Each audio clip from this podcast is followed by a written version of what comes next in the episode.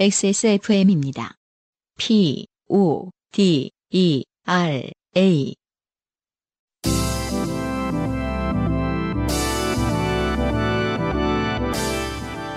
요즘은 팟캐스트 시대.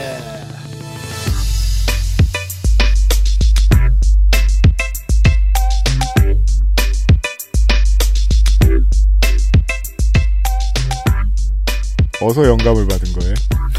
날이 덥습니다.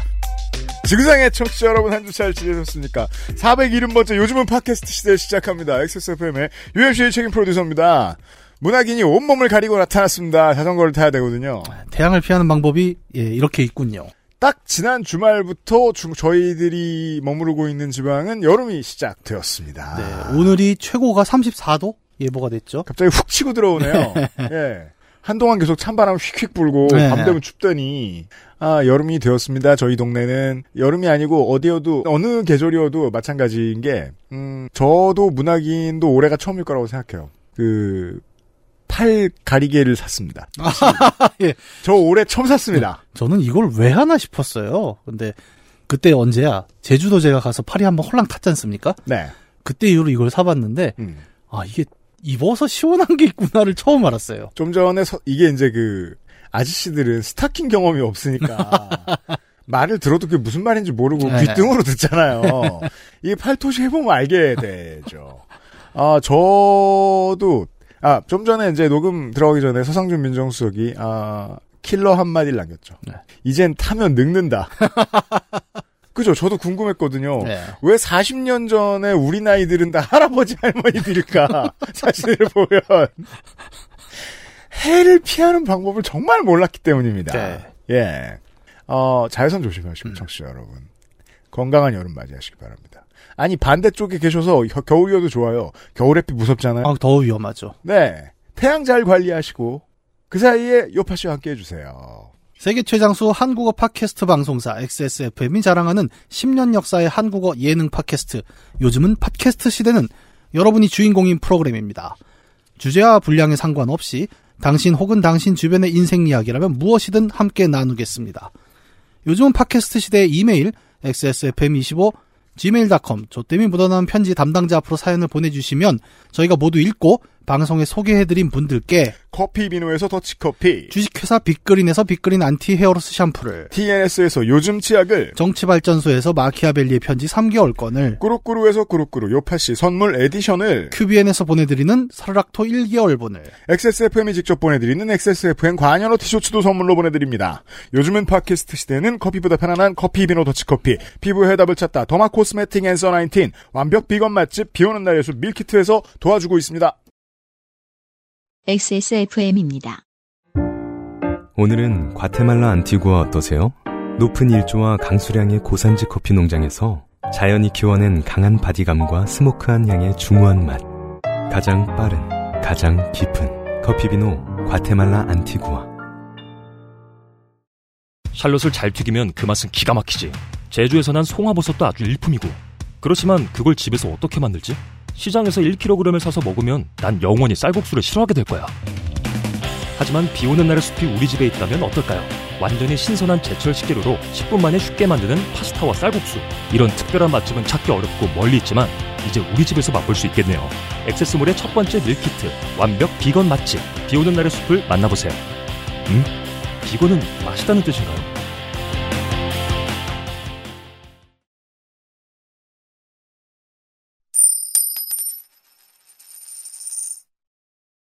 월요일에 외근을 다니는 조물주가 어디에나 존재할 수 없기 때문에 에디터가 수고해 주시겠습니다. 안녕하십니까. 그래서 요즘은 제가 어디에나 존재하는 느낌이에요. 그렇습니다. 비 오는 날의 숲 후기를 하나 읽어드리겠습니다. 아, 네. 감사합니다. 후기 남겨주셔서. 연휴 동안 잘 먹었습니다. 이땡희님의 후기입니다. 네. 3일간 비 오는 날의 숲을 먹은 점심으로 네. 예. 그- 그리고 다음날 아침까지 드셨어요. 그렇습니다. 드신 후기를 남겨주셨는데요. 음. 5일 점심 쌀국수. 쌀국수 맛있었습니다. 송화버섯 먹으면서 와와함. 그죠? 이렇게 처리를 하는 건 확실히 프로의 솜씨라서 내가 하면 안 되겠다는 생각이 팍 듭니다. 그렇죠. 네. 6일 점심 똠얌 파스타. 밀키트 안에 파스타 삶을 때 쓸 소금을 넣어주셔서 감사했습니다. 이거 파스타 자, 마, 잘 많이 안 해본 사람들은 음. 어 무슨 소금 하지 무슨 소금 하지 당황하고 앉았습니다. 그러다 그냥 삶아요. 이 소금 넣어준 게 저도 되게 섬세하다, 배려 깊다. 음. 네. 라는 생각이 들었어요. 네, 옛날 약봉지에 넣어줘요. 그렇죠. 음, 자취하는데 이사 온 집에 허브 salt가 있어서 소금을 따로 안 샀거든요. 음. 아, 그 맛이랑 이분- 또 달라요. 이분 저랑 비슷하네. 아, 네, 저도 온갖 요리에 허브 salt를 쳐 뿌려 먹거든요. 네. 일단 맨 잘 보이는데 진열해 놓은 거예요. 음. 그러니까 그 사용법 모르는 호구들 사시라고. 그렇죠. 그래서 그걸로 모든 걸 다 하시려고 들어요? 네. 뭐 상관은 없습니다만. 7일 점심 크림 파스타. 말린 버섯칩이 정말로 좋았습니다. 네. 이분은 주로 버섯을 좋아하시네요. 버섯이랑 음. 소금을 좋아하시네요. 근데 또 버섯을 이렇게 처리하는 게또 네. 집에서 하기가 너무 힘들거든요. 당연하죠. 네. 8일 아침 깐풍 송화. 살국수 살국수? 쌀국수 송화버섯 튀김은 전자레인지에 돌려도 된다고 적혀 있던데 깐풍 송화는 에어프라이어를 쓰라고 하셔서 돌리는데 제가 가진 에어프라이어가 작아서 두 번에 나눠 돌렸습니다. 그만큼 양이 많고 살짝 매콤했습니다. 아, 양이 많죠. 이 말 너무 웃기네요. 낮은 강도의 다이어트. 네. 열심히 산다는 말 되겠습니다. 낮은 강도의 다이어트 중인데 칼로리만 알 수 있으면 정말로 좋을 것 같습니다. 이런 건의를 해 주셨습니다. 가능한지는 저희가 비 오는 날의 숲에 문의해 보겠습니다. 비건이라서 일반 음식 기준으로 칼로리를 잡아도 되는지 잘 모르겠어요. 딱, 딱히 다를 건 없고요. 어, 그리고 저는 이 송화버섯 튀김 그냥 프라이팬에 튀기거든요. 어. 기름만 잘 빼주시면 어, 제대로 된 탕수육 기분이 납니다. 네, 에어프라이가 없어도 조리하실 수 있습니다. 네, 이땡이 씨 고맙습니다. 액세스몰에서 사용할 수 있는 뇌물을 드리겠습니다. 그렇습니다. 네. 그래서 이벤트가 있어요. 비 오는 날의 숲에서 이벤트를 준비했습니다. 그거 어디냐고 많이들 물어오셨던 메인 메뉴가 돌아옵니다. 사실 저도 이게 최애예요. 네. 이걸 제일 좋아합니다. 네. 시그니처 메뉴인 삼채 cold 파스타가 재출시되었습니다. 네. 왜 이제야 출시가 됐냐? 왜 그동안 출시를 안 했냐? 음. 삼채가 맛이 없었어요, 그동안. 그렇습니다. 그랬다고 말씀하십니다. 네, 삼채가 맛있게 숙성이 완료가 됐습니다. 네. 재출시 기념 이벤트도 준비를 했죠. 네, 아, 할인 없는데 여기는 거의. 그렇죠. 네. 밀키트 3 플러스 1. 세 개 사시면 하나 드립니다. 단 디저트는 제외입니다. 네, 디저트 세 개 사고 밀키트 내놓으라고 하시면 안 되겠습니다. 혹은 뭐 밀키트 두 개, 디저트 하나 이렇게 사시면 안 되고 네, 그리고 밀키트 세 개 사셨으면 디저트 빼다가지 마세요. 그 이게 가격 맞는 걸 가져가세요. 막3 플러스 1이 치사하다라고 생각하실 분들 편의점에서 3 플러스 1이 있으면 좀 약오르잖아요. 음. 근데 그게 아니고 비수분 거의 다 사십니다. 음. 어차피 그렇게 사십니다. 네네 거의 다 사시기 때문에 사실상의 할인 이벤트라고 볼 수 있고요. 메인 밀키트 3개 주문 시 1개를 서비스로 증정 드립니다. 네, 배송 메시지에 적어주세요. 배송 메시지 원하는 메뉴, 서비스로 원하는 메뉴를 배송 메시지에 적어주시면은 보내드리고요. 그렇습니다. 이벤트 기간은 6월 28일 오전 7시 주문건까지입니다. 네, 딱 은- 그때까지니까 열흘 좀 안 남았습니다. 9일쯤 남았습니다. 그렇습니다. 아, 그리고 배송 일정이 변경이 됐는데요. 네. 왜 우리가 이제 인스타 맛집 같은 데 가면은 음. 아, 아저씨들은 가끔 배알이 꼴려요. 왜요? 까다롭거든. 네. 아, 그러니까 뭐가 뭔지 모르고 들어갔다가. 네, 네. 물론 요즘은 그런 일이 없습니다. 왜냐하면 그 에, social에서 hot한 맛집들은 간판과 인테리어부터 당신 들어오지 마라고 음, 음. 결계를 쳤기 때문에 아예 간판이 없어요. 없죠, 요즘엔. 네. 네. 우리 집 앞에도 없어. 그런 집 하나 아니면 있어. 막 지물포 이런 거 달아놔서 네. 고깃집인데. 무슨 물산 이런 거. 음. 그래서 안 들어가요. 요즘은 그게 섞이지 않습니다. 또. 뭐 저는 들어가니까 살짝 빠져볼게요. 하지만 요걸 가져가시는 분들은 아, 대충 문법을 아십니다. 그렇죠. 이 주문을 받고 그걸 토대로 매일매일 장을 본 다음에 하나하나 소분해서 포장을 하거든요. 그렇습니다. 당연히 당일 주문권을 소화하는 시간이 부족합니다. 그렇습니다. 그리고 전에도 말씀드렸지만 제주도고 네. 이게 받아보시면 아시겠지만 진짜 시장에 사온 그거예요. 음. 그렇기 때문에 수요일 주문건까지만 발송이 됩니다. 왜냐하면 주말에 공항에서 묶여 있으면 안 되기 때문에 그렇습니다. 제주도 특성은 우리가 저 제주도에서 어, 물건을 많이 받아봤기 때문에 네. 이제는 우리 청취자 여러분들도 좀 익숙해지시지 않았을까 생각합니다. 그래서 오전 7시까지 결제가 완료된 주문건에 한해서 2일부터 순차적으로 출고가 가능하거든요. 그렇습니다. 어, 물론 기존대로 수요일 오전 7시까지 주문 받은 게 이제 그 주에 받으실 수 있는 거고요. 음. 그 이후에 주문을 하신 거는 어, 차주 월요일부터 순차적으로 출고가 가능합니다. 그렇습니다. 어, 보아하니 지금 남부 지역에 그 6월 말에 비 소식이 있지만은 제주도에 비행기나 배 못 뜰 정도는 아닙니다. 딱 그때까지 주문하시면 안전하게 받으실 수 있겠습니다. 그렇습니다. 오전 7시라고 하는데 뭐 만약에 수- 주말에 이 네. 밀키트로 손님 맞이를 하고 싶다. 음. 라시는 분은 넉넉하게 화요일까지 주문하시는 게 좋으시고, 네. 네, 혹은 뭐, 낮밤을 바꿔서 생활하시는 분이면 오전 7시가 데드라인입니다. 수요일 오전 7시가. 이걸 생각해 보죠. 어, 대단체 손님을 우리가 받는다 칩시다. 음. 물론 아무리 단체여도 우리 집이 뭐 소화할 수 있는 최다 인원은 뭐 한 7명? 8명 정도 되더라고요. 음. 그러면 이제 한 이틀 죽도록 준비하면 아, 맞춰줘요. 네. 아, 근데 간혹가다 이제 그 바로 주문해서 받을 수 있는 음식을 시킬 때도 있잖아요. 그러면 뭔가 새것같이 요리처럼 나오기는 하죠. 그렇죠. 네.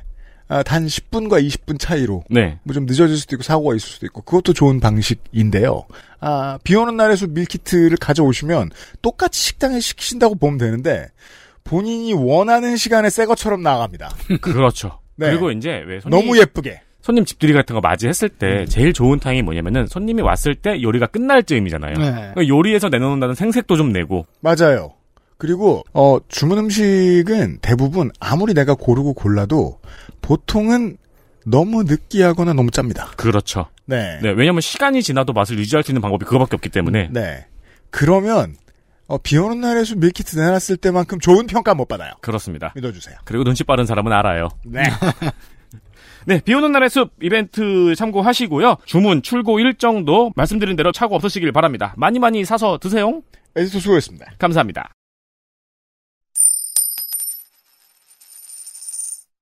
468회를 듣고 아, 이런 반응을 제가 지인에게 들었습니다. 문학인은 게임 회사 나왔냐?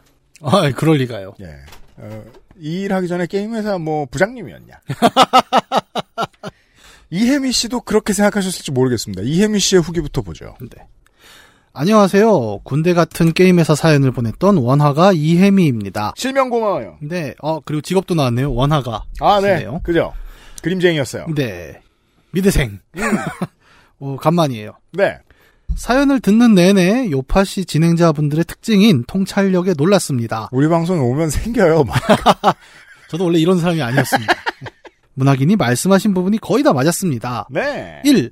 이런 상사는 퇴근 시간에 저녁 먹고 갈 거냐고 묻는다. 이거 맞는 것도 좀 신기하긴 하네요. 슬픈 일이죠. 네. 맞습니다. 제 상사는 퇴근 시간에 종종 저녁 혹시 하며 옆에 서 있습니다. 이게 왜 그런 거예요? 아, 좀 불쌍하게 여겨야 되는 게, 예를 들어 저도 녹음 끝나고 문학인한테 저녁 먹고 가자는 말 한 두 번쯤 해본 적이 있어요. 네. 근데 저는 이유가 분명해요. 네. 왜냐하면 그달에 먹어야 될 설렁탕을 못 먹었거든.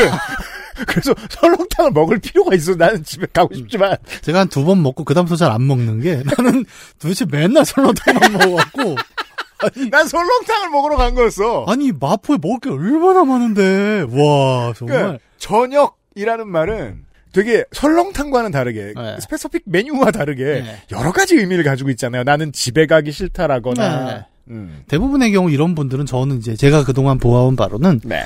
친구가 없습니다. 아, 대밋. 아. 예, 친구가 없고 그냥 네. 집에 가면 또 이렇게 집에서 뭐 애들 또 시끄럽고 뭐라 하고 이런 아저씨들 있잖아요. 그러니까 그 그런 아저씨들은 본인이 가정 환경을 자기가 가기 싫게 만든 주범이라는 사실을 인정하는데 평생이 걸릴지도 모르겠어요. 어, 평생 걸려도 깨닫지 못하시는 분들도 있고 어, 그럼요. 예, 예. 네, 집에 가기 싫으면 어떡해. 예. 그 어쨌든 그 이런 거예요. 그 옛날 개그 콘서트 같은 데 보면 그런 거 있죠. 놀아줘.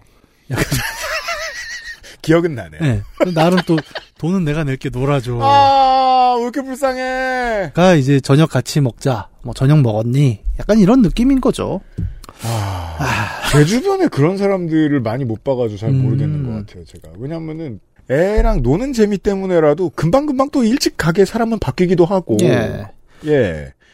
그리고 요즘 같은 때는 이제 나쁘다 나쁘다 말하지만 회사들이 좋아진 데들도 많이 있어가지고 그 뭐냐 아이들 이제 저 어린이집에서 받아온 다음에 다시 뭐 나오고 네. 아니면은 그거 이제 그 교대로 하고 뭐 이게 잘 돼 있잖아요. 예. 근데 그냥 아이고 80년대 직장인처럼 아 그런 분들이 있군요. 네. 음. 뭐 나름 안쓰럽습니다. 한편으로는. 아, 당연합니다. 예. 예. 자 이혜미 씨가 얘기해 주신 게 한두 가지가 아니에요. 네. 이 상사가 혼을 내는 상황에서 웃으면 웃냐고 화를 낸다. 네. 웃냐고 더 화내셨습니다. 웃겨서 그런 거 아니라고 달래고 설득해서 겨우 푸셨어요. 이것도 좀 부연 설명을 하자면 웃으면 나를 무시한다고 생각하시는 거예요. 내가 이렇게 화를 내고 있는데 너는 웃어? 지금 아, 물론 전 그건 네. 뭔지 압니다. 네네. 뭐 특전 부사관들이 가르쳐 줬기 때문에 저한테. 근데 중요한 건 군대 바깥에선 본 적이 없다는 거죠. 음, 아, 아니다. 뮤지션 선배들이 그런 사람들이 조금 있긴 했는데 아, 그 사람들은 저는 뭐 저도 제가 그때 20대였으니까 죄송하다 죄송하다 해놓고 참 평생 가도 불쌍한 추억으로 여겨지는 게 얼마나 험한 꼴을 더 마- 많이 봤을까 자기가 나한테 했던 것보다 얼마나 그쵸. 험한 걸 예. 선배들한테 많이 봤을까라는 네. 생각은 들었었어요. 그러니까 그것도 또 안쓰럽게 생각하면 안쓰러운 거죠. 그냥 어떻게 보면 험한 세월 겪어오다 아이, 보니 되게 불행한 영혼이에요. 예 그렇게 된 거다라고 이해해야 되는 거고요. 네. 3. 뭐 듣냐면서 이어폰을 뺏어서 듣는다. 아니 이쯤 되면 일관성이 느껴져야 되는데 왜 모든 게 다 이유가 궁금한지 모르겠습니다. 이어폰을 어떻게 뺏어요? 그 조심해야 돼요. 그 신체에 손을 대는 행위가 될 수 있기 때문에 그리고 대판데믹 시대에 이, 아 참네. 네. 상사는 업무 중에 기어 코치의 이어폰을 뺏어가서 요파 씨를 들으셨습니다.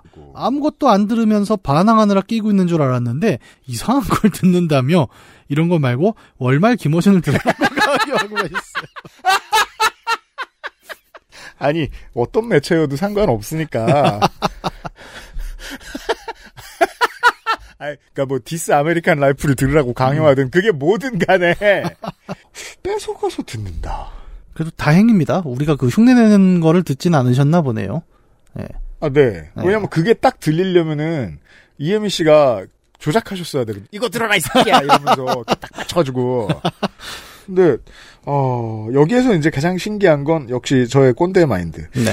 아무리 봐도 이 상사는 저- 우리보다 어린 친구일 가능성이 높다는 거죠. 아, 우리보다 나이가 많아도 사실은 슬픈 거죠. 아, 물론 물론 예, 예, 그렇습니다만, 네. 여튼 또 있어요. 네, 4.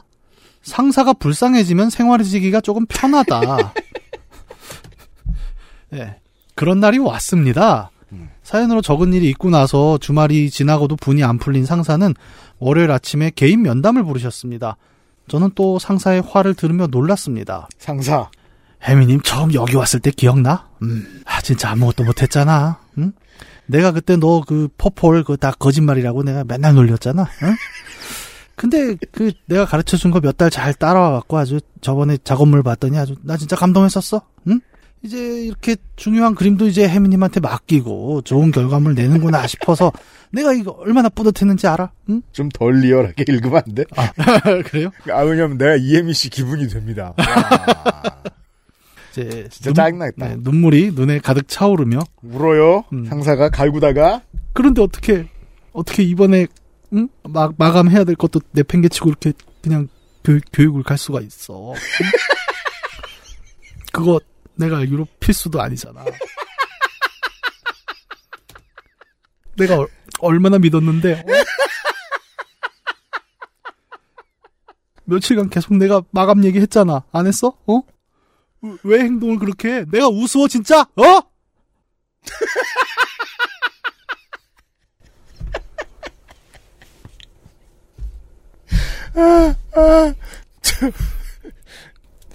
어 2015년에 네.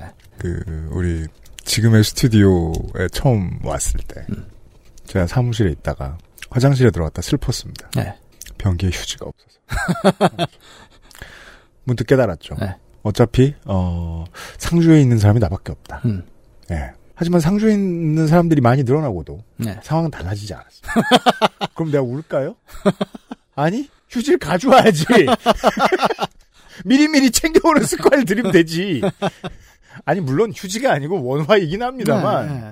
아 이게 대단히 서러울 일이군요. 음, 그냥 말하다가 자기 이야기에 스스로 감복해 버리는 케이스가 있죠. 아, 이게 신기한 게 처음부터 끝까지 이해가 안 되네요. 이해할 듯하면서. 네. 정말 죄송합니다. 제가 그동안 너무 죄송해서 변명도 못 드렸는데 한 말씀만 드리면 전날에 그냥 퇴근하라고 하셔서 급한 마감 아닌 줄 알았습니다. 제 판단이 미숙했습니다. 우스운 거 절대 아니고 팀장님이 그렇게 사람들 앞에 소리 지르면서 화내실 정도로 스트레스 받을 줄 몰랐습니다. 제가 노력하겠습니다. 말씀 안 하셔도 더 성실하게 임할 수 있도록 노력할 테니까 화 푸십시오. 현명한 대처죠. 네. 그니까요. 음. 상사를 달래는 말을 하면서 저는 상사가 불쌍해졌습니다. 네. 이 회사에서만 10년을 일한 하늘 같은 연차의 상사는 Princess Maker를 하고 계셨더군요. 그렇게 마음에 안 든다고 폭언을 했으면서 그게 다 널 위한 거였어. 라는 90년대 마인드라니요. 이 상사는 90년대 때 초딩이었을 텐데요. 네, 90년대 초딩의 마인드겠죠. 논리적으로 앞뒤가 맞지 않잖아. 지금 초딩도 아니고. 아, 지금, 아, 초딩들도 이런 거 합니다. 그게 다 널 위한 거야. 그 요즘 그런 거 많이 하잖아요. 애들 학교 버스 타고 가면, 야, 오늘 오빠가 쏠게. 막 이러고 가요, 애들. 전 초등학생 남자애가 오빠가라는 표현을 쓰는 거 보고 깜짝 놀랐습니다. 어느 어른 한테 배웠죠. 이게 꼰대는 남녀노소가 없죠, 정말. 음, 네. 기대하고 실망하는 그런 진심이 있었다면 상사에게도 제가 불편하고 버거웠겠다 싶었습니다. 아, 이 스탠스입니다. 제가 말씀드렸던 게. 뭐요, 뭐요, 뭐요. 이런 상사가 결국 저렇겠구나 싶겠구나라는 마인드가 딱 생기는 순간부터 음. 마음이 좀 편해지죠. 아, 그건 그래요. 예. 어떻게 보면 이제 경지에 오르신 거죠. 이해는, 어, 삶의 모든 즐거운 리스크를 담고 있거든요. 네. 이해하는 순간 마음이 편해지고, 네. 동시에 내가 한편이 되는 수가 있어요. 그 위험으로 살짝 들어가게 돼요. 아, 절대 그러면 안 됩니다. 거기에서 흔들흔들 음. 중심 잡고 서 있는 게 너무 힘드니까 늙으면서 다 미치는 거예요. 네, 쉽지 네. 않죠. 처음 와서 뭐 가르치려고 혼냈더니 인격 모독하면 녹음해서 신고할 거라는 말이나 했으니까요.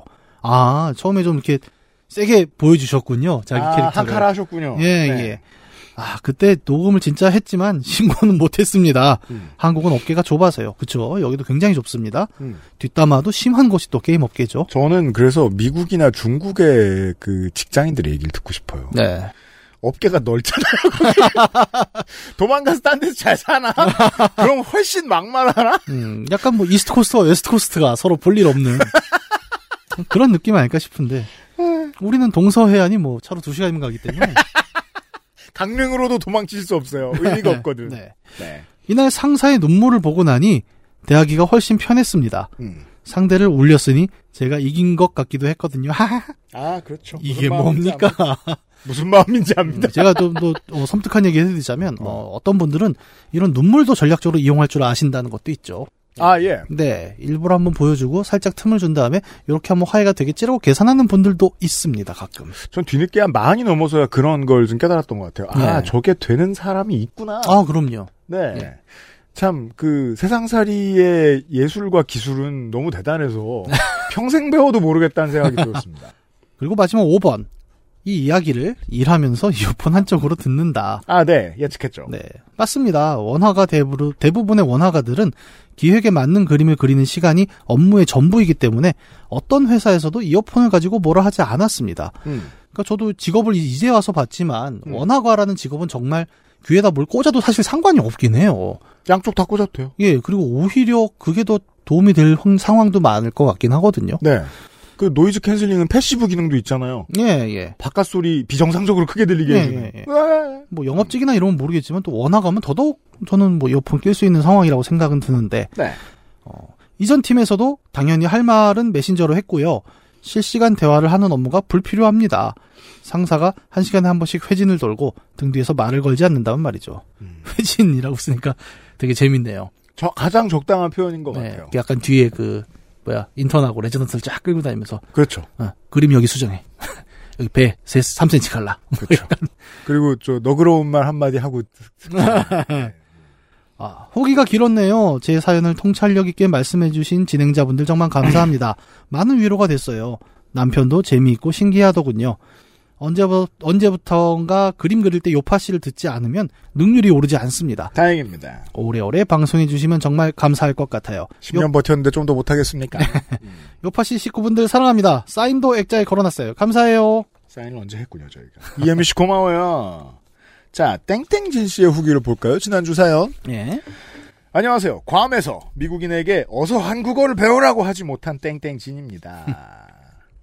제가 구암도에 갔을 때가 2010년대 초중반인데 네. 그때만 해도 한국에서 왔다 그러면 노스냐 사우스냐 물어보던 수준. 아, 이게 우리가 천지개벽한 뒤에를 살고 있으니까 모르잖아요. 그런 네. 시절이 한 수십 년 있었다는 걸. 네. 음. 친척 중에 김씨 있느냐 물어보는. 그냥 할 말 없으니까 물어보는 거죠. 한국에서 왔다 그러면 딱히 할 말 없으니까. 그죠. North and South. 네. 막상 그 일을 겪고 있을 땐 전혀 생각지 못했는데 그렇네요. 영어로 버벅이지 말고 한국어를 배우라고 외쳤어야 했네요.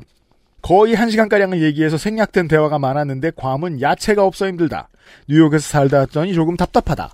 서울은 집값이 비싸다. 같은 정말로 가벼운 small talk가 오고 가다가 갑자기 북한 얘기가 나오니 뇌가 굳었나 봅니다. 자세히 쓴 줄 알았는데 사연 중 언급한 대통령은 미국 대통령이 맞습니다.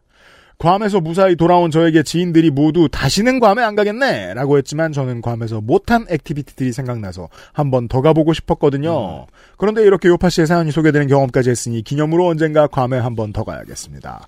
행복한 경험을 하게 해주셔서 감사합니다. 네, 이게 저도 그런 습관에 대해서 말씀드린 적이 있는지 모르겠는데 저는 국내 여행지를 고를 때 중요한 기준이 하나 있습니다. 예.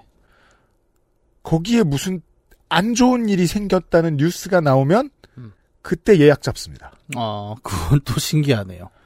왜냐하면 일단 가격적으로 유리하고요. 아, 그렇죠. 제 개인의 입장에서는 그리고 어 그분들도 그 거기 계신 현지에 관광업 하시는 분들이 그 어느 때보다 열심히 일하시는 때이기도 그쵸. 합니다. 네. 진수를 맛보고 올 음. 수 있습니다. 저는 제 개인적인 팁이 있지만 네. 어, 이런 얘기를 절대 방송에서 하지 않아요. 하겠다는 의미가 아, 아니죠. 이제 나만 알고 있어야 되거든. 그래야 나만 갔다 오지. 그걸 이렇게 얘기를 하면 어떡해요. 나는 아, 저는 이게 되게 일반적인 팁이니까, 아. 예를 들면 작년 가을에도 그, 어, 황리단길에 이제 그 지진 관련 피해 소식 있는 걸 보고 제가 바로 예약을 잡았거든요. 네. 예. 가자! 음, 때다! 싶어가지고. 저는 사람 없는 시즌을 항상 좋아하기 때문에 음, 어, 제 팁은 절대 공개하지 않고 알았어요. 몰래 몰래 다녀야지. 아, 아, 문학인은 되게 조용한 관광지 좋아하긴 하는 것 같아요. 그렇죠. 저는 사람 많은 거 딱 질색이라. 네. 네. 어, 괌의 현지인들의 직종이 크게 두 가지로 갈리죠. 물론 다른 여러 가지 직종, 전 그런 분들 알고 있습니다만은. 아, 관광업 아니면 구- 해군, 공군이요. 네. 예. 어, 관광업 하시는 분들이 가장 열심히 일할 때긴 합니다. 음. 네. 생각 있으신 분들은 지금 알아보시는 것도 좋겠어요. 네.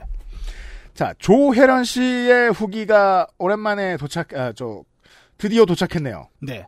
안녕하세요. 5월 16일 방송 소개팅에서 면전에 X 사연을 보냈던 조혜련입니다. 거 봐요. 그, 저, 미리미리 실명을 까세요. 어, 실명 고마워요. 항상 후기에서 실명을 많이 까시죠. 네.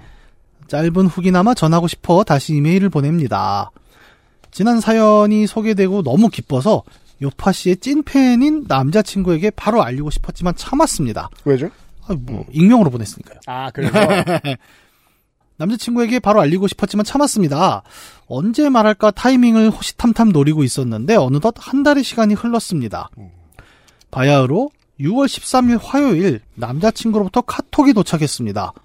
남자친구는 연애 초부터 저에게 한 달에 한 번 Greatest Hits 중에서 제가 좋아할 만한 사연을 보내주는데 아, 그래요. 어 이게 야 좀 싼 선물이네요. 아니, 매달 선물하긴 좀. 네. 좋아할 만한 사연을 보내주는데 이번 달에도 보내줬고 아직은 제목이 보이는 겁니다.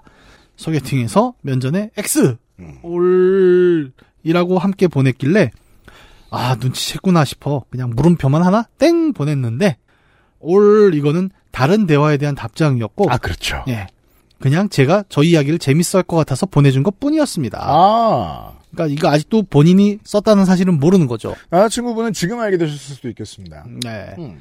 그렇게 하루가 지나고 저는 요파시에서 받은 티셔츠를 그에게 공개했습니다. 음. 제가 보낸 사연의 제목을 알려주지 않았는데도 잘 찾더라고요. 서로 많이 웃었습니다. 아, 여기 음. 많은 게 생략이 돼 있죠.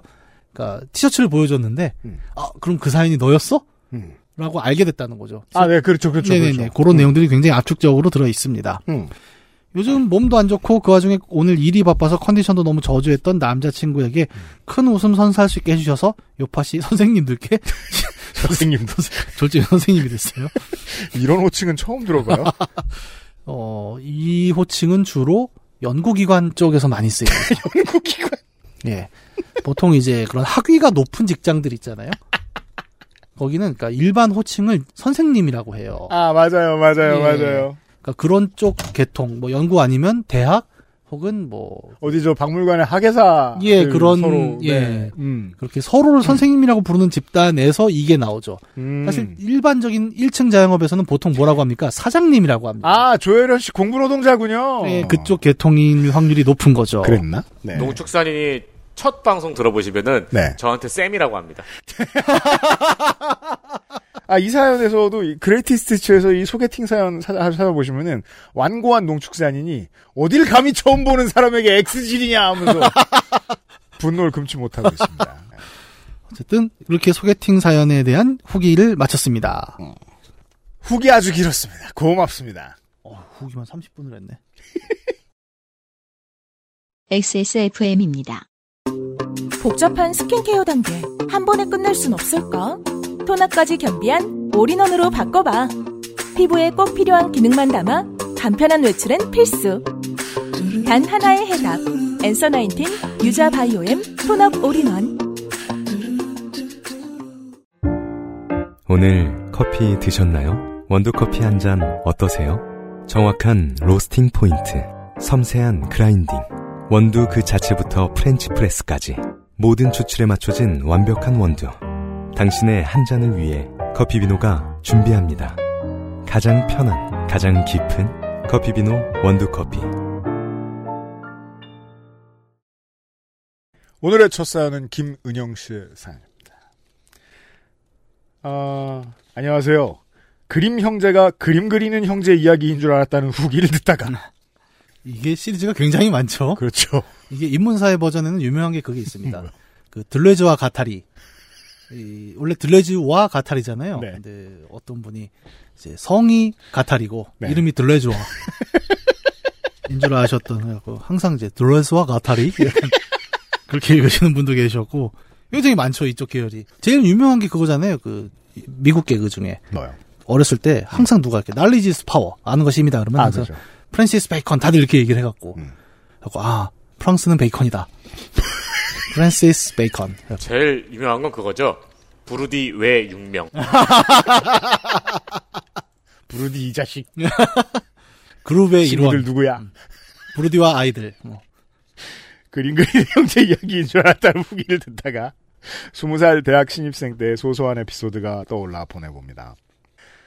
입학을 막 해서 강의 시간표라는 걸 처음 짜봤을 때였습니다. 저는 04학번으로 아이고 졸업 20주년 축하드려요. 아, 축하합니다. 저희 때도 수강 신청은 온라인으로 했지만 수강 수업 시간표라는 것을 스스로 짜본 적이 없는 어린 양들을 위해 학교에서는 강의 리스트를 책자로 만들어 배포했었습니다. 수강 편람이라고 하죠 이걸. 그죠. 왜냐하면 모든 게 온라인으로 되기 전에는 이 두꺼운 책을 만드는 게 대학의 매우 중요한 업무였기 때문입니다. 네, 뭐 요즘도 계속 책자는 나오긴 해요. 음. 네. 뭐또 약간 라떼는 얘기를 하자면 저는 펀치 카드로 했어요.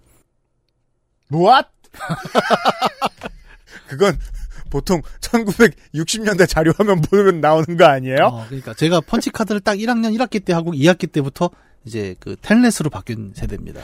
그거 옛날 어른들은 천공지라고 부르는데 이걸 아는 내가 부끄럽다. 저는 한참 동안 강의 리스트 책자를 보다가 한 가지 의문을 갖게 됐습니다. 안내서의 구성은 과목 이름, 강의 시간, 강의 건물, 교수님 이름 정도가 표로 보기 쉽게 되어 있던 걸로 기억합니다. 그런데 유달리 종합강의동, 필수 교양 과목을 많이 강의하는 종합강의동에서 진행되는 수업의 교수님 이름이 team teaching이 많은 것입니다. 리스트 여기도 저기도 team teaching 교수님이 너무 많은 과목을 가르치고 계시는 거예요. 네. 음반으로 치면 뭐 various various artist. artist VA 뭐지냐? 이게 뭐지? 음악계의 한 획을 그은 VA는 누구인가? 저도 한 15살 때까지는 VA가 누구인지를 생각했었어요. 그 옛날 애니메이션 영심이 봐도 네. 영심이가 퀴즈 대회에서 음. 마지막에 우승하는 문제가 그거잖아요. 또 이상한 거 기억한다 또. 그 영심이가 계속 틀리다가 마지막에 모르고 이제 부저를 누른 거예요. 음. 자, 그럼 이 시의 저 작자 이름은 누구일까요? 그러니까 영심이가 몰라요 이랬는데 작자 미상 정답입니다. 이러고.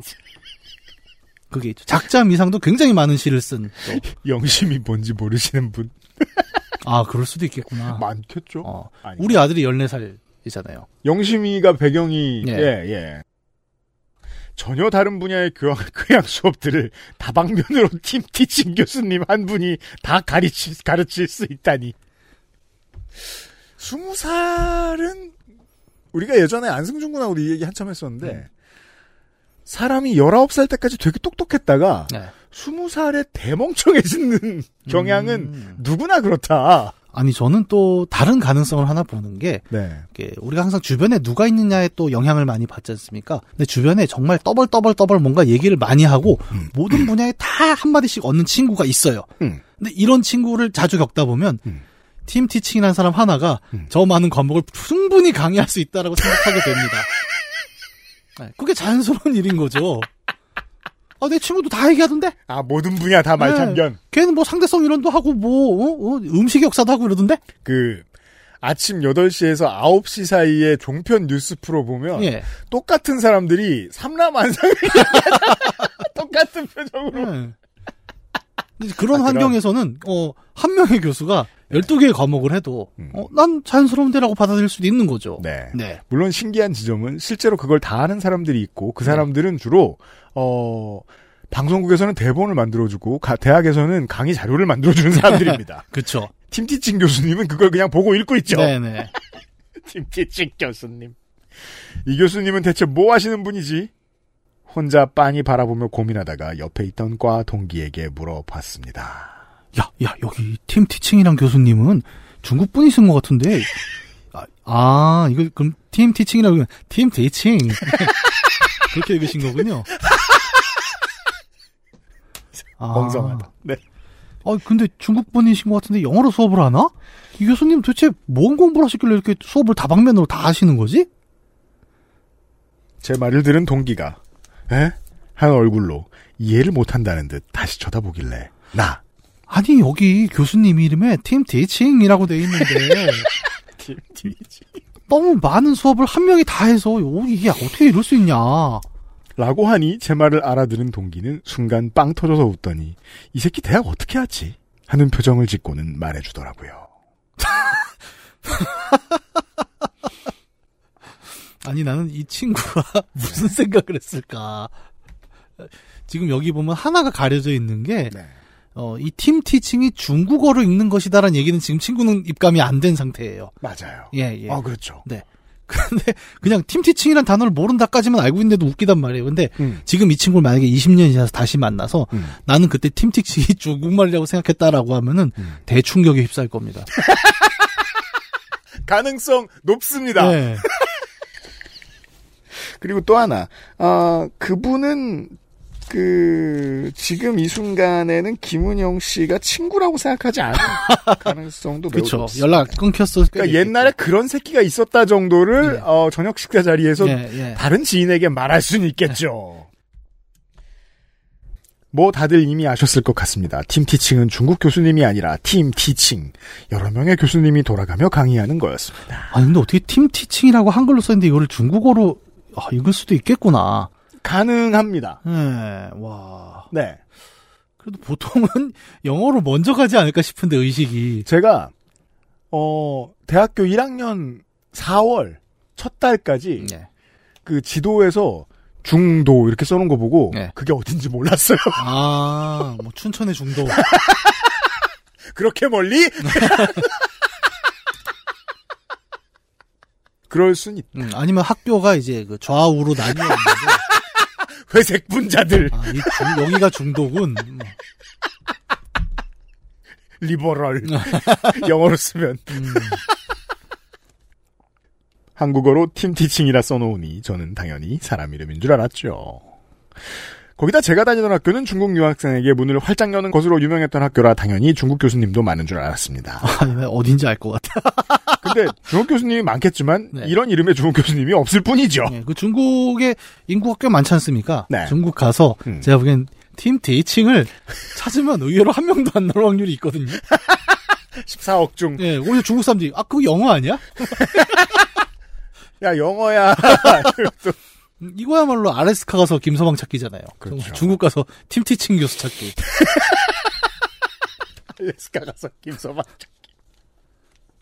그 외에도 비슷한 일화는 위와 비슷한 새내기 시절 학교 행사 있다고 노천극장으로 6시까지 모이라고 했는데 저는 노천극장은 연세대에만 있는 줄 알았습니다. 이런 사람들이 많죠. 야외에 있는 극장을 노천극장이라고 부르는 줄 전혀 몰랐습니다. 음. 그때도 선배에게 나 수업이 5시 반에 끝나는데 회기에서 신촌은 어떻게 6시까지 가요? 하고 물어봤다가 선배 아, 얘는 대체 뭘 하는 거지? 아, 저 위에 노천극장 오라고. 라는 소리를 들었습니다. 팀피칭의 노천극장까지 저는 한동안 무식쟁이로 불렸습니다. 아니, 근데 이것도 이해를 해줘야 되는 게 이제 노천극장이 신촌에만 있다고 생각했을 때는 음. 그 지명의 유사성으로 생각을 하신 거죠. 그러니까 신촌 위에 노천. 노천에 있는 극장. 거기 노천동 뭐 이렇게 생각하신 거죠. 문학인이 법조인이 되지 않은 데는 다 이유가 있어요. 이렇게 변론하면 다 실형입니다. 판사도 재밌어는 할 겁니다. 법적 모독이라고 하죠. 이렇게 웃기면. 어, 여러분 시야가 좁은 우물한 개구리는 이렇게 창피당할 일이 많습니다. 쓰고 나니 크게 좋게 되진 않았고 재미는 없네요. 긴 글 읽어주셔서 감사합니다. 네. 아카이브에 있던 걸 한번 뽑아봤습니다. 네. 김은영 씨 고맙습니다. 오래된 글이군요. 네. 저는 뭐 근데 이런 거는 의외로 많이 헷갈려요. 특히 동네 이름이랑 겹쳐서 나오는 경우들 있잖아요. 음. 그러니까 저는 아직도 저 고향 부천에는 이제 중앙극장이라는 데가 있었습니다. 네. 저 이제 초등학교 중학교 때까지만 해도 어 저는 환경이 부천이었잖아요. 나름 시내 나가면 버스를 타고 나가야 되고. 도시에는 모두 중앙극장에 하나씩 있죠. 저는 중앙극장이 세계의 중심이라고 생각했어요. 어렸을 때는 정말 버스를 타고 한참을 나갔는데 그 번화한 뭐 지금 이제 서울을 기준으로 보면 정말 번화한 것도 아닌데 우와 이렇게 사람이 많고 이 다운타운 음. 이 한복판에 센트럴 시네마 음. 이것이야말로 세계의 중심. 이는 뭐야? 아니 그때는 이제 그렇게 생각을 했던 거죠. 네. 이게 다 이름이 그래요. 그러니까 노천이라는 것도 그 우리가 생각하는 노천이라는 말이 의외로 한자어고 어려운 말이긴 해요. 음. 초등학생들은 잘 모릅니다. 음. 근데 예를 들어 신촌에 오래 살았어요. 어렸을 때부터. 음. 그러면 노천은 동네 이름일 수도 있는 거죠. 아, 뭐, 물론 예. 예, 예. 물론 그래요. 물론 그래요. 음, 네. 하지만 팀 티칭은 용납이 안 됩니다. 어떻게 이게 성조가 붙을 수 있지? 어, 저는 이 사연이 참 훌륭한데, 아, 우리가 그동안 못 건져서 안타깝다고 생각하는 게, 네. 저도 그 직장, 학교 뭐 이런 데에서 네. 이 사람 어떻게 한글을 띄웠을까? 네. 이 사람 어쩌다 이, 이, 이 직장을 얻게 음. 되었을까? 이런 게 궁금한 사람들이 많이 이런 예, 그 너무 투명해서 자꾸 자기가 뭘 먹었는지 다 보이는 이런 사람들. 음. 네. 아, 김은영 씨 훌륭합니다. 네. 그리고 이 긴 기억력이 아주 마음에 듭니다. 저는. 어, 이게 20년 전 얘기잖아요. 네. 근데 아니 의외로 그 대학 1학년 때 기억이 다들 많으실 거예요. 왜냐하면 그런가요? 환경이 갑자기 싹 바뀌었고 음. 뭔가 설레는 순간이잖아요. 20대에. 네. 그러다 보니까 그때 반짝반짝했던 기억들은 굉장히 많이 남아요. 그런가요? 그러니까 저도 지금 딱 들으니까 대학교 1학년 때 생각이 번뜩 들거든요. 음. 그러니까 저는 아직도 지금 기억하는 게 제가 노트 필기를 했는데 음. 군만두라고 썼던 걸 기억해요. 그러니까 무, 수업 시간에 무 엇을? 계속 졸다가 음. 배가 고팠나 봐요. 뭘 써야 되는데. 근데 나중에 시험 공부를 하고 노트를 열었는데 군만두 군만두 군만두 이렇게 써 있는 거예요. 아, 많이 써 있어요, 또. 예, 그러니까 아 내가 정말 군만두가 많이 먹고 싶었나 보다. 음. 약간 그런 게 지금 기억이 난다니까요. 그게 1997년 얘기인데. 그 경우는 그것보다는 사무치는 쪽팔림이겠죠. 그런 건 오래 기억납니다. 아, 그건 확실합니다. 네. 이런 건 오래 기억날 수밖에 없어요, 정말. 예. 김은영 씨 고마워요. 네. 선물 받아가세요. XSFM입니다. 대형 쇼핑 사이트의 밀키트와 비교하시겠다고요? 아이, 액세스몰에서 비 오는 날의 숲을 만나보세요.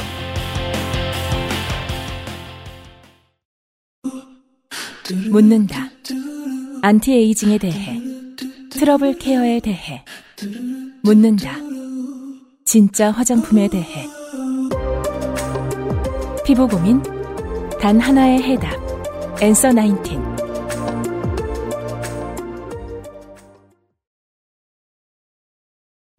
이지영 씨는 작년에 이런 사연을 남겨주신 적이 있었습니다. 아, 남들 다 본 뒤에 아바타를 영화관에 보러 갔는데 어, 화면이 꺼지고 네. 영화가 끊겼던 사연을 아. 보내주신 적이 있어요. 어, 그 주변 사람들하고 얘기를 안 하면은 뭐랄까 아바타는 되게 짧고 이상하게 끝나더라고 이해할 수도 있는. 전위적이다. 예. 아니 왜냐면 저도 그런 경험이 있거든요. 그러니까 그래요? 저는 그 저기 최민식 전도연 씨 주연의 해피엔드라는 영화가 있죠. 아 그렇죠. 예, 그 영화를 이제 비디오 가게에 있을 때 빌려본 적이 있습니다. 네. 근데 그 영화 흑백 영화라고 알고 있어요 지금도. 왜 흑백이었죠? 아니, 우리 집 비디오 헤드가 고장이 나갖고 와 대박. 나중에 얘기하다 보니까 애들이 그게 흑백이 아니라는 거예요. 그래서 우리가 대중문화를 봐도 이제 자신의 특수한 상황 때문에 굉장히 유니크한 경험으로 아, 이해하게 되는. 그게 있어요. 예. 네. 이것은 이제 그 자신의 이념 상황에 성향에 대한 우화죠. 애둘러 문학인이 전달해준 아니, 뭐 그런 자기 얘기- 고장난 대로 보게 돼 있다. 뭐 그렇습니다. 관련한 얘기가 곧 여름 파케 문학관에 나올 테고요. 그건 그 아실에서 들으시고요. 네. 이지영 씨의 사연 문학인이 읽어주시겠습니다. 어, 굳이 장르를 구분하자면 최초의 타디스 사연 되겠습니다. 타디스가 뭐예요? 곧 보시겠 아, 그래요? 난 몰라. 잠깐만. 이제 제가 타디스에 대해서 제가 가지고 있는 모든 지식을 어떻게 짧게 문학인에게 설명할지 지금 읽으시는 동안 고민할게요. 어, 나는 이건 아니죠? 이건 타노스지. 네. 네. 좋은 시작이에요. 네. 안녕하세요. 이지영입니다. 예전에 요파씨에서 소개된 빨래방 타디스 사연과 결이 비슷한 짧은 사연을 보냅니다. 타디스가 뭐야? 난 뭔지 모르겠는데? 진짜? 아니, 기본적인 설명. 예, 예. 그 닥터 예, 예. 후에 타임머신이 있잖아요. 예, 예, 예. 그 타임머신의 이름이 TARDIS입니다. 지금 에디터가 어디 갔냐면요. 아. 우리 녹음실 쓰레기통이 타디스예요. 아. 저거 닫히면 닫기는 소리도 나요.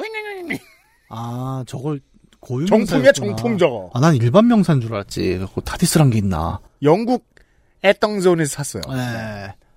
아마 근데 제가 아이 제가 몰라서 그렇겠습니까? 이게 또 청취자분들이 모를 수 있으니까 한번 이렇게 짚고 가는. 거죠. 네. 요파시에서 소개된 빨래방 타디스 사연과 결이 비슷한 짧은 사연을 보내봅니다. 저는 처음 보는 광경이었는데 다른 분들도 보신 적이 있는지 궁금하기도 해서 용기 내 제보를 해봅니다. 음. 동네라는 것이 아무리 오래 살며 그 길을 지나더라도 관심을 가지지 않으면 알아채지 못하는 것이 많은 법이죠. 네. 이렇게 바쁘게 살면요. 네. 동네를 제일 몰라요. 네, 저도 그래서 동네 걸어 다니는 걸 되게 좋아해요. 네. 천천히 걷다 보면, 음. 오, 저런 게 있어? 약간 그런 걸 보게 되죠. 이게 그 본인이 늙었거나 네. 아니면 개랑 살거나 네. 할때 좋은 점 중에 하나가 동네를 샅샅이 관찰하게 됩니다. 아, 그거 재밌습니다, 생각보다. 음. 저는 어느 때와 같이 서울 일정을 마치고 버스를 타고 돌아와서 동네의 한 정류장에서 내렸습니다. 그 정류장은 땡땡 캐슬 아파트가 있는 곳이었는데 그 아파트 사이에 터널처럼 뚫린 공간이 있어서 종종 그 길로 지나가곤 했죠. 그 공간 안엔 땡땡 마트의 입구와 무인 아이스크림 가게가 있었습니다. 마트가 있고 네. 무인 아이스크림 가게가 있어요. 예, 요새 이거 굉장히 많죠. 무인 아이스크림. 저는 처음에 그 이응 이응 시옷 키읔 리을 네. 이게 뭔가 도대체. 그죠? 예. 여기야? 예, 도대체 이건 뭐 새로 나온 패션 브랜드인가? 제가 그, 그 거대한 간판을 8년을 보고서 네. 겨우 알았어요. 왜냐하면 그 전에 살던 우리 동네에는 그런 가게가 없었거든요. 네. 보는 순간 알았어요. 어, 그러니까 저는 처음에 아들이 물어보길래 어우 스크림. 되는 대로 던지는 습관이 있으시군요. 아니 뭐 물어보는데 대답은 해줘야 돼. 부모 여러분, 대답을 너무 스스로에게 강요하지 마세요. 아, 자기가 찾아야 됩니다. 해답은 어른의 세계는 해답을 얘기해주지 않죠. 근데 그 가게 저 원래 상호명은 응응스크르라고 합니다. 아, 음. 그게 또 저기 사업자 등록을 할- 거군요. 사업자 등록을 하려면 또 거군요. 저기 완성된 글자로. 잡아줘야 되니까. 사업자 등록을 하니까 예전에 보니까 누가 회사 이름을 잡았는데 음. 주식회사 대기업으로 잡았더라고요. 아, 그런 회사 이- 알고 네. 있습니다. 무슨 일을 하는지도 알고 있습니다. 아 그래요? 네. 난 처음에 뭐 너무 어처구니 없어갖고 매출 구조상 저희보다 소기업으로 알고 있지만 제가 그래요? 아는 한에서 아잘 아시는 데구나. 어, 난 개인적으로 아시는 줄 몰랐어요. 인터넷 짤방으로 봐갖고. 허위입니다. 허위, 허위. 네. 사업자 등록증 하려면 그렇게 쓰면 안 되겠죠, 정말? 네. 어쨌든 그날도 저는 별 생각 없이 무인 아이스크림 가게를 지나고 있는데 가게 안에 시커멓고 네모난 것이 생뚱맞게 서 있었습니다. 타디스죠. 아, 그래서 타디스라고 하는구나. 음.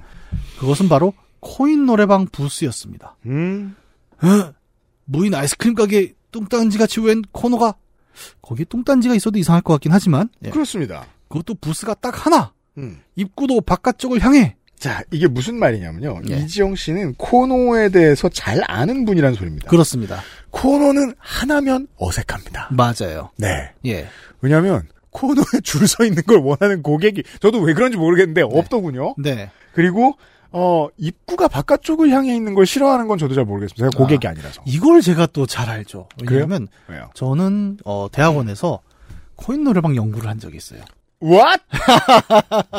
너무 이상한 거 많지 않아요, 청취자 여러분? 아 저희 대학원이 굉장히 이상한 걸 많이 하는 대학원으로 유명한데 저는 이제 주제를 찾다 찾다가 그러면 어 저는 그게 있어요. 저도 노래방을 굉장히 좋아합니다 개인적으로. 아, 네. 예, 뭐 저는 코로나 때 노래방을 못 가고 그 한강공원에 차 세워놓고 유튜브로 MR 틀어놓고 거기서 거래거래 노래를 한 적도 있단 아, 말이죠. 진짜? 예. 네. 그 정도로 좋아하는데 제가 혼 코너를 못 가요. 왜요? 못 가겠어요. 왜죠? 그러니까 왜- 폐소 공포인가요? 그러니까 아니요. 그래서 나는 왜 홍코너를 못 가는가에 대해서 혼자 되게 끙끙끙 고민을 해본 적이 있는데 음. 결론은 뭐냐? 뭔데요? 나는 듣는 사람이 없으면 노래를 하지 않는다였습니다. 고약한 습관이요. 왜냐면 저는 제가 방송에서 요파시에서 여러 번 말했을 거예요. 저는 어 40대가 된 이후부터 노래방을 쳐다도 안 본다고 네. 왠지는 모르지만 네. 근데 그 전까지는 되게 신나고 좋아했다는 거 아니에요. 네. 저는 처음부터 혼자 가는 걸로 시작했었거든요. 아, 저는 중학 생 때 용돈 모아서 혼자 노래방 갔었어요. 어. 전 누가 들으면 노래하기 싫어지는 사람이었어요. 아 진짜요? 예. 근데 그런 사람은 한때 가수를 했고 왜냐하면 공연이 아니면 혼자 하거든요. 누가 구경하지 않아. 음. 네. 아니 저는 약간 그런 게 있었나 봐요. 되게 뭔가 보여주고 싶은 마음.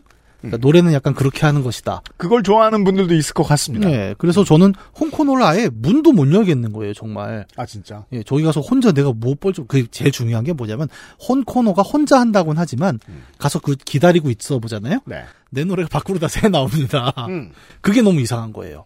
음. 그러니까 나 혼자 부른다고 했는데 음. 예를 들어 내가 정말 이상한 노래를 삑사리를 막 내면서 부르고 음. 나올 때 밖에 줄 서 있는 사람들이 음. 나를 뭐라고 볼까? 아 가만 있어봐. 앞뒤가 안 맞아요. 네. 그 사람들도 관객 노릇은 할 수 있잖아요. 아, 그러니까 그건 정제되지 않은 관계이죠. 그러니까 나를 그러니까 불특정 다수의 노래를 듣는 것을 우리는 이제 청중이라고 하진 않아요. 그냥 그 사람들은 노이즈를 듣고 있는 거고. 이게 내가 원하지 않는 관객이면 이제 적폐로 지목하는 이건 못된 습관이 있다. 혹은 이제 이권 카르텔 이중잣대예요. 제가 봤을 때 들어주는구만 왜 뭐라 그래? 아니 그래서 제가 한동안 그 코너 연구를 했어요. 홍 코너 연구를. 그러니까 근데요? 이게 혼밥과 비슷한 문화 아니겠느냐 이러면서 착 찾았는데 진짜 놀란 게 네. 당시에 20대 대학생들은 음. 제가 이제 대학생 때 노래를 노래방 얘기를 하잖아요. 음. 그때 우리 때는 그런 거 맞잖아요. 막 50인 이상 단체석 완비. 아 맞아요 그런 거 있었어요. 예. 충격을 먹더라고요. 어떻게 그게 가능하냐? 어떻게 노래방에 갔는데 50명이 가냐. 음. 그럼 나는 노래를 언제 하냐. 음. 약간 그러니까 너무 문화가 다른 거죠. 음. 그러니까 이 친구들은 그러니까 홍코노는 약간 그런 식이에요. 우리는 우리 대학생 때 음. 노래방 간다 그러면 그렇습니다. 파티를 짭니다. 무조건 10명. 예. 야, 오늘 저기 4시에 노래방 콜? 이렇게 팀을 짜요. 음. 혼자 가지 않는다는 증거거든요. 음, 전 직장 들어가서도 그렇게 하는 예. 다 학교 때도 그렇게 예. 배우고 했구나. 그러니까 노래방은 스케줄링이 돼야 갈 수 있는 놀이였거든요. 음. 근데 요즘에 홍코너는 어떻게 하냐면 그냥 집에 가다가 마을버스 시간을 봤는데 20분 있다 온대요. 음. 그러면 고개를 돌리다가 2층에 홍코너가 있어요. 아 그렇구나. 예, 그러면 가서 그냥 두세 곡 부르고 내려오는 겁니다. 소비 패턴 완전 다르네요. 예, 그러니까 스낵형이 됐어요. 노래방이. 음. 야, 제가 이거 연구를 했다니까요. 근데 아, 아무튼 바깥쪽이 입구인 건 뭐가 문제예요? 이게 문을 열고 나오는 순간이 보인다는 거예요. 밖에서. 아 이 새끼 노래 부른 새끼. 예, 들어간다. 야, 저 새끼 노래 부르러 들어간다. 그게? 돌아 있어야 되는 거예요. 아니, 창피하잖아요. 이게, 아니, 잘 생각해 보세요. 오래방이라는 게 있습니다, 또. 어. 오락실 안에 있는 노래방. 아, 예, 그래, 오래- 예, 예, 그래. 오래방 예. 분들도 그렇게 돼 있어요, 구조가. 그렇구나. 예, 그리고 좀 유리창이- 안쪽으로 박혀 있다거나. 예, 예. 그러니까 예를 들어 오락실 입구에 바로 오래방 입구가 연결돼 있잖아요. 음. 그러면 이제 다, 에, 저 새끼 오락실 노래를 간다고 막. 그게 싫은 거죠. 그건 마치 한국인들이 공감하지만 영원히 알 수 없는 네. 요즘은 바뀌었습니다만 네. 치킨 배달 오면 나머지가 숨는 심리를 이해할 수 없, 지만 예, 예. 꽤나 많이 그렇게들 하는 네, 아니 한동안 팬데믹 때 그 배달 음식 이 음. 보편화되면서 또 하나 되게 보편화된 것 중에 하나가 음식을 두고 벨만 눌러주세요. 네 이제는 바뀌었잖아요 벨도 예. 안 누르고 놓거나 네, 네, 네. 그러니까 예전에는 그 무- 우리 그 전에 생각을 해보면 배달 음식이 오면 문을 열고 집안을 다 보여주는 게 관리였습니다. 음, 이제는 안 그러는 게 디폴트가 됐죠 예, 예, 예. 그런 변화 중에 하나라고 저는 봐요. 음, 어느 정도까지는 따라가고 있습니다 제가 네. 지금 아니요, 근데 전통적인 노래방도 노래방 안에 룸이 있잖아요. 네. 음. 그러니까 안에 문들이 있잖아요. 예.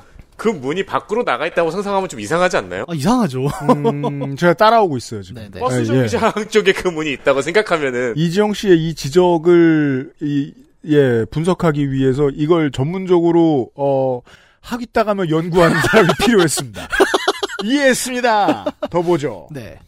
들어가면 동네 사람들의 시선을 한데 받을 것 같은. 어. 그러니까요, 이거잖아요. 그러니까요. 예. 예, 역시 다음 줄 읽으면 해결되는 문제가 되게 많아.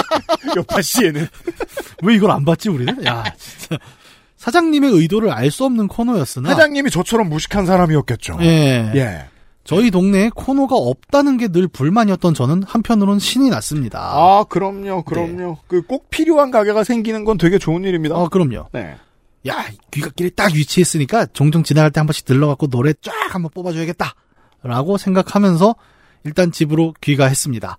그러니까 이제 집에 오는 길에 가게를 봤죠. 그리고 음. 코노가 있는 걸 보고 거기서 한 곡을 부르진 않고 음. 일단 집으로 돌아온 거예요. 그래요. 그러니까 정찰조가 복귀를 한 거죠. 맞습니다. 네. 그리고 집에 있는 동생에게 이 사실을 전했습니다. 아, 그렇죠. 맞아요. 보고 드리겠습니다. 네. 땡땡 캐슬 밑 무인 아이스크림 가게에 코노가 있더라. 드디어 우리 동네에도 코노가 생겼다. 다음에 같이 가보자. 라고 말이죠. 음. 흥분한 동생은 지금 같이 가보자. 얼마나 기다렸을까요? 이 소식을. 뭐라고? 지금 당장 출동하도록 하여라. 가뭄의 단비네 거의. 이제 이해됩니다. 네. 하지만 저는 좀 귀찮아서 야 오늘은 그럼 너 혼자 다녀오라 했습니다. 그랬더니 알겠다더군요. 음. 이것도 그러니까 너 따위는 따라오지 않아도 돼. 어, 그렇죠. 네. 네. 너는 정보만 전하면 돼. 나는 지금 알았으니 바로 갈 거야. 저도 이해했습니다. 코너는 꼭 친구가 그 파티원이 필요한 게 아니니까. 그럼요. 예, 네. 솔로 플레이를 위한 곳이죠. 음. 저는 그제서야 코인 빨래방 타디스 사연이 번뜩 떠올라 이 모습을 제보하기 위해 가면 사진을 좀 찍어와 달라고 동생에게 부탁했습니다. 아, 사연에 외주하죠. 아, 특이한 개념입니다. 예. 내가- 여파 씨의 고도화. 예, 야, 이게 이제 플랫폼의 형태로 나가는군요. 외주가 되기 시작합니다. 그것도 지금 보니까 약간 무임 노동 같죠? 그러게요. 예전까지만 해도 그냥 남에게 들은 얘기 정도가 네. 남에게 얻을 수 있는 정도의 전부인 원시적인 시대에서 벗어나서 네. 예, 사연을 쓰기 위해 외주를 주고 있어요. 네. 야, 그것도 이제 사연 쓴다는 얘기는 안 했어요. 원래 식구들한테 막 시켜 먹죠. 근데 이 장면을 생각해보면 좀 어색하지 않습니까? 그러니까 이제 나는 아까 보고 왔잖아요. 그 동생한테, 야, 거기 코너가 있어. 내가 아까 봤는데. 라고 하는데 동생이, 그럼 나 혼자 갈게? 갔더니, 사진 찍어오라. 사진 좀 찍어와. 그러면 동생은 의아하게 여겼어야 됩니다. 네. 봤잖아, 아까. 그죠. 근데 왜 사진 찍어달래? 예, 그런 의아함이 없었다는 건 동생이 매우 순진했다. 1번. 음. 2번. 그냥 정말 너무 오랜만에 노래 가고 싶어. 아, 그렇죠. 그렇죠. 네. 그냥 저도 30년 전 생각은 나네요. 예. 노래방 가는 길이 너무 신났던. 다- 아, 네. 어, 진짜요? 그랬던 시절이 있어요? 15살. 와, 나는 이, 내가 XSFM하고 일한 지도 꽤 시- 시간이 됐지 않습니까? 아, 15살 때 얘기를 뭐하러 해, 내가. 아니, 근데 이런 얘기는 처음 들었고, 약간. 14살? 그때 이제 익스트림의 새 앨범이 히트하고 있었던 아, 예. 때였어요. 어, 그 빌보드 top, 싱글 top 10만 들어가도 노래방에 들어오거든요. 예. 이야, 신나게 가던 때였어요. Saying I love. More Than Words 전이었어요. 그 전이었어요? 직후인가? 여튼, 네. 아. 되게 신났던, 무슨, 마음에 드는 히트곡이 나오면 그거 보러 노래방에 가는 게 되게 중학교 때는 일상이었던 것 같아요. 어, 네. 저는 오히려 중학교 때는 잘 안 갔는데, 대학교 가서 좀 많이 갔던 것 같아요. 음. 어쨌든, 어, 동생에게 사진을 좀 찍어달라고 부탁을 한 다음입니다. 네. 잠시 뒤 외출한 동생이 귀가를 했습니다. 음. 야, 코너는 어땠냐? 라고 물어봤습니다. 그런데 도저히 이용할 수가 없다고 하더라고요. 음. 동생, 가봤는데 방음이 하나도 안 돼 보이던데? 민망해서 거기서 노래 어떻게 불러? 동네 노래가 다 들려. 라며 자신의 오타쿠적 노래 취향이 주목받게 될까봐 차마 아 이용할 수 없었다고 하더라고요. 맞습니다. 이 콘코너의 또 장점 중에 하나가 이거죠. 그러니까 친구들은 이해할 수 없는 노래를 부를 수 있다. 제가 오늘 너무 많은 지식을 한꺼번에 배우고 있사옵니다. 네. 이게 뭐야? 그렇구나. 그러니까 예를 들어 친구들이 다 그냥 일반 노래를 듣는데 네. 자기는 이제 에반게리온의 잔혹한 천사의 태절 너무 불러보고 싶은 거예요. 근데 보통 그걸 부르면 막 시선이 있습니다. 왜? 자은 거꾸나 이러면 어 쟤는 또 왜 저런 노래를 불러? 이거면 그나마 일반인데 이건 우리 세대들이 잘 예. 아는 그 일본 문화 개방 시대 세대들이 잘 아는 것 중에 하나가 네. 방금 배운 새끼들이 왜 이렇게 네이티브처럼 잘해? 닭살도다. 근데 진짜 왜 그런 거 있잖아요. 되게 좀 아주 안 알- 알려지지 않은 애니메이션 주제가 이 부르고 싶다. 근데 보통 어때요? 학교 같은 데서 이런 거 부르면 이상하게 쳐다봅니다. 또 저는 별로 좋은 문화는 아니라고 생각해요. 아, 그 좋진 않은데 네. 그렇다고 해서 그럼 그걸 당당하게 평상시에 부르고 다니는 사람은 누굴까? 생각해 보면 제가 아는 사람 중엔 손이상밖에 없어요. 아, 그렇군요. 예. 음, 놀랐습니다. 예. 그러다 보니까 이제 혼코노에서는 좀 혼자 마음 편하게 부를 수 있는 노래들이 있다는 거죠. 음, 그렇겠어요. 네네. 그렇겠어요. 그렇겠어요. 아마 동생도 딱 그 얘기인 거죠. 오타쿠적 노래 취향이 분명히 있는 거고. 제가 왜 이해를 못하지? 저도 그럴 건데. 저도 남들 다 갈 때는 이제 대학교 다니고 직장 다닐 때 네. 나도 사회의 일원이 돼야 된다 제발 네. 이런 강박이 있어서 음. 노래방용 레파토리 엄청 개발했거든요. 어 진짜 와 예, 진짜 그때 상상도 안 된다. 트로트 엄청 팠어요. 꺾기 대박 잘했습니다. 근데 그거랑 혼자 있을 때 부르는 노래는 다르죠. 음. 혼자 있을 때 스웨이드 노래를 부를 때의 브렛 앤더슨의 꺾기랑 음. 몇 미터 앞에 두고의 꺾기는 다르단 말이야. 아, 네. 그 네. 이해했습니다. 아, 이지영 씨, 무식해서 죄송합니다. 네. 그런 걸 부를 수 있는 공간으로서 코노는 의미가 있는데 음. 아무래도 그렇게 불러야 되려면 방음이 좀 잘 돼야 되는 건 사실이거든요. 음. 예. 근데 요 지금 사연자분 말씀대로라면 여기서 부르면 이제 온 동네 방네 음. 뭐 예전에 제가 그 노래방에서 들었던 그 오타쿠 취향의 노래 중에는 뭐 네. 그런 노래가 있어요. 정확히 모르는데 음. 전화를 받는 춤을 추면서 링링링 막 이러면서 그 뭐 근데 내가 이 링링링까지만 했는데 다른 오타쿠가 아 그거 누구의 무슨 노래야 이걸 알아요. 아마 오늘 청취자분들 중에서도 아 이형 또그 노래 얘기하네. 이게 분명히 후기로 올 텐데 이제 이런 노래가 동네 쩌렁쩌렁해지면 좀 민망하다는 거죠. 음. 근데 예를 들어 동네가 좀 어느 동네인지 제가 모르겠지만 동네가 좀 좁잖아요. 그러면 이제 야 202동 링링링 부른 새끼. 땡땡마트 앞에서. 그런 문제가 있습니다. 그래서 방음은 좀 중요한 부분이에요. 그러니까 이 집에서 사실 요새는 유튜브에 MR이 많이 올라와 있어요. 음. 그래서 집에서도 뭐 부를 수는 있는데 네. 집에서 우리가 노래를 못하는 이유는 이제 음. 층간 소음 문제죠. 음. 이제 다세대 아파트나 빌라 같은 데선 당연히 옆집에 사람이 사는데 음. 마음껏 노래를 부르면 안 되니까. 이지만 어 이런 코너에서 내가 노래를 못 하게 되는 노래 소리 소리가 새 나갔을 때 문제는 소음의 문제가 아니라 아, 그렇습니다. 네, 내가 쪽팔려서 소음이야, 뭐, 떠나가도 네, 상관은 없는데 부차적이지만, 예 나도 창피하고 듣는 동네도 창피한 이게, 그, 그건 알아요. 기술적으로, 그, 방음이라는 게, 정말 자재와 돈의 문제입니다. 예 좋은 자재를 빵빵하게 써야 돼요. 예. 그럼 물리적으로도 경제적으로도 좀 많이 들어갈수록 방음이 잘 됩니다. 네. 중요한 이론입니다. 방음은 제로 100이 없어요. 네. 방음은 99.9999만 존재해요. 음. 될 때까지 계속 때려 박는 거예요. 그래서 두껍게 돈을 많이 쓴 부스는 비싸죠. 근데 그런 건 그렇게 광고합니다. 그냥 야외에 내놔도 괜찮다. 음. 조금 들리는 수준이다. 예. 그렇게 비싼 건 정말 소수고, 근데 너무 얇게 했다. 음. 그런 것들은 가게 외벽이 되게 두껍든지 지하에 있든지 그런 데에서나 통용될 수 있는 물건이에요. 근데 네. 어, 이 아이스크림 가게 사장님은 어, 문을 앞에 놓을 만큼 상식이 없으신 분이니까 싼 거 사 해가지고 네. 방음 안 되는 걸 사신 것 같네요. 그쵸. 음. 그러니까 그냥 갖다 놓으면 다들 부르겠지? 라고 생각을 하신 거고 네. 또 사장님의 평소 playlist가 음. 굉장히 이제 남들이 들어도 문제 없는 서정적이다. 예, 뭐 네. 그냥 이제 그런 무난한 류의 easy listening 계열의 노래를 좀 하신다라고 음. 볼수 있겠네요. 그 80년대 동아기획. 통화기획? 김현식. 아, 아, 아 동화기획. 박학기. 에. 아, 근데 김현식 노래를 내가 장필순. 지금 불러도 난 창피할 것 같아요. 밖에 새 나가면. 네. 네. 우리 세대는 좀 부르기 창피해요. 네네네. 네. 어, 그렇게 아쉬워 하면서 동생은, 아, 노래를 불렀으면 더 흥미로운 사연이 됐을 텐데, 라는 마음을 뒤로 하고, 언젠가 한번 체험해 보겠다라는 생각만 하고 말았습니다. 어떻게 보면 동생은 제 말에 좀 부푼 희망을 품고 갔지만, 그 비주얼 때문에 헛걸음한 동생이 살짝 좋게 된 걸 수도 있겠네요. 다른 지역 무인 아이스크림 가게에도 코너가 있을까요? 궁금해집니다. 제보 기다립니다. 제가 이걸 또 얼마 전에 뭐? 지인주에 가서 본 적이 있죠. 이게 거짓말이 아닌 게요. 어, 지난주에 진주에 갔습니다. 문학인. 네. 휴가차. 어, 그 진주가 요새 혁신도시 그게 네. 돼갖고 굉장히 음.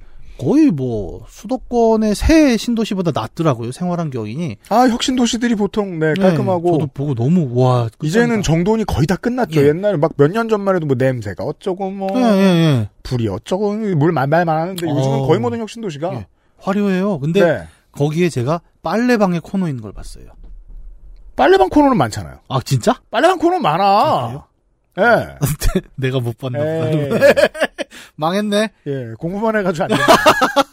어, 나 되게 유니크한 거라고 지금 사실 이거 읽, 읽기 시작하면서 장전하고 있었거든. 지금. 야, 내가 이거 보고 얘기해줘야지. 막 이러고. 나도 알면 흔하다. 그러니까 네. UMC가 알면 예, 말짱 황이죠. 아이스크림 가게 코너 네. 제보 부탁드려요.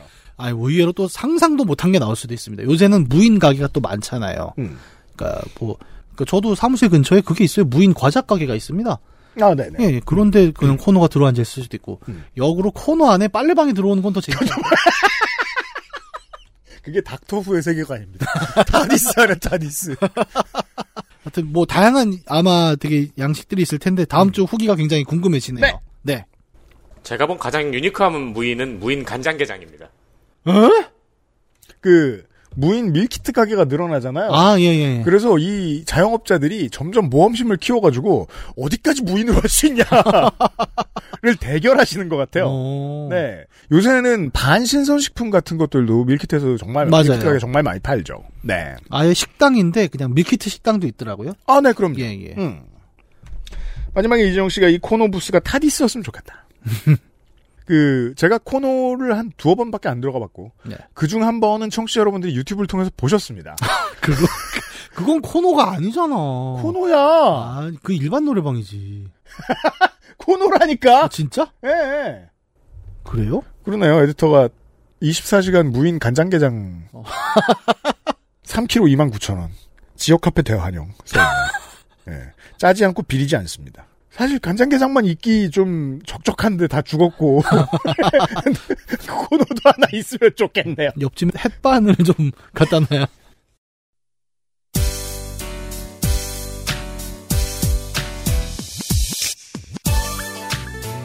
타디스와 코노부스의 공통점이 있죠. 들어가면 똑같은 말을 하게 됩니다. 네.